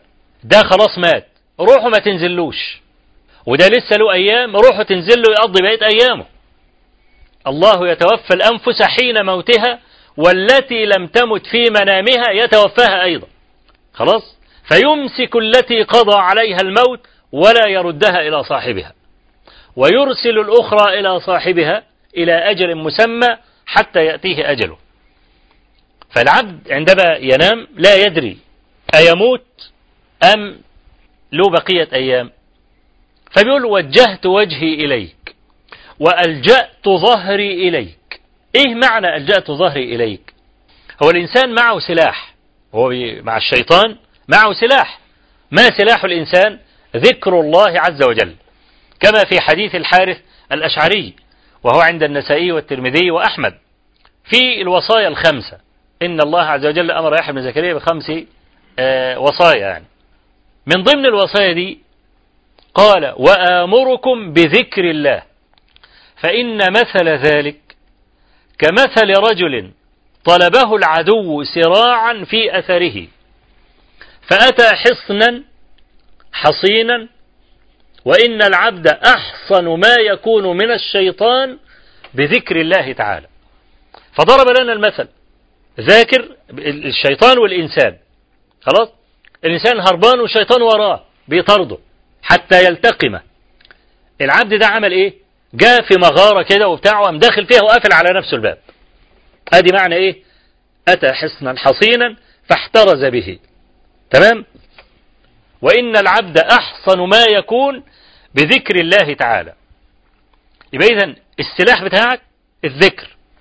طيب أنت رجل مستيقظ وماشي في حياتك ذاكر لله سبحانه وتعالى زي ما قلت لك كل مظاهر الكون تدلك على الذكر. بس أنت احفظ بس. تمام؟ ف آه وهو مستيقظ معه سلاح. خلاص. أول ما يقترب من الشيطان ممكن يطعنه.